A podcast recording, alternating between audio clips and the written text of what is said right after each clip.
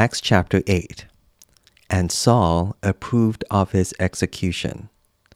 And there arose on that day a great persecution against the church in Jerusalem, and they were all scattered throughout the regions of Judea and Samaria, except the apostles.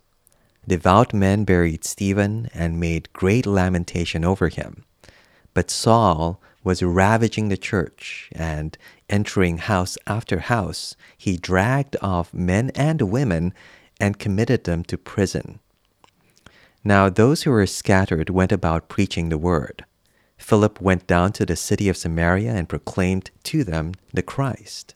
And the crowds with one accord paid attention to what was being said by Philip when they heard him and saw the signs that he did. For unclean spirits, crying out with a loud voice, came out of many who had them, and many who were paralyzed or lame were healed. So there was much joy in that city. But there was a man named Simon who had previously practiced magic in the city and amazed the people of Samaria saying that he himself was somebody great. They all paid attention to him, from the least to the greatest, saying, This man is the power of God that is called great. And they paid attention to him because for a long time he had amazed them with his magic. But when they believed Philip, as he preached good news about the kingdom of God and the name of Jesus Christ, they were baptized, both men and women. Even Simon himself believed, and after being baptized, he continued with Philip. And seeing signs and great miracles performed, he was amazed.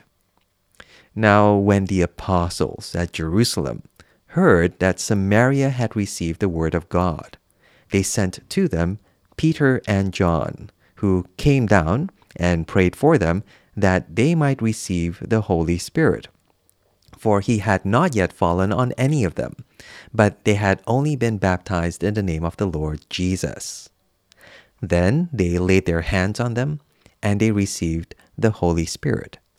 Now, when Simon saw that the Spirit was given through the laying on of the apostles' hands, he offered them money, saying, Give me this power also, so that anyone on whom I lay my hands may receive the Holy Spirit. But, but Peter said to him, May your silver perish with you, because you thought you could obtain the gift of God with money. You have neither part nor lot in this matter, for your heart is not right before God. Repent, therefore, of this wickedness of yours, and pray to the Lord that, if possible, the intent of your heart may be forgiven you. For I see that you are in the gall of bitterness and in the bond of iniquity. And Simon answered, Pray for me to the Lord that nothing of what you have said may come upon me. Now, when they had testified and spoken the word of the Lord, they returned to Jerusalem, preaching the gospel to many villages of the Samaritans.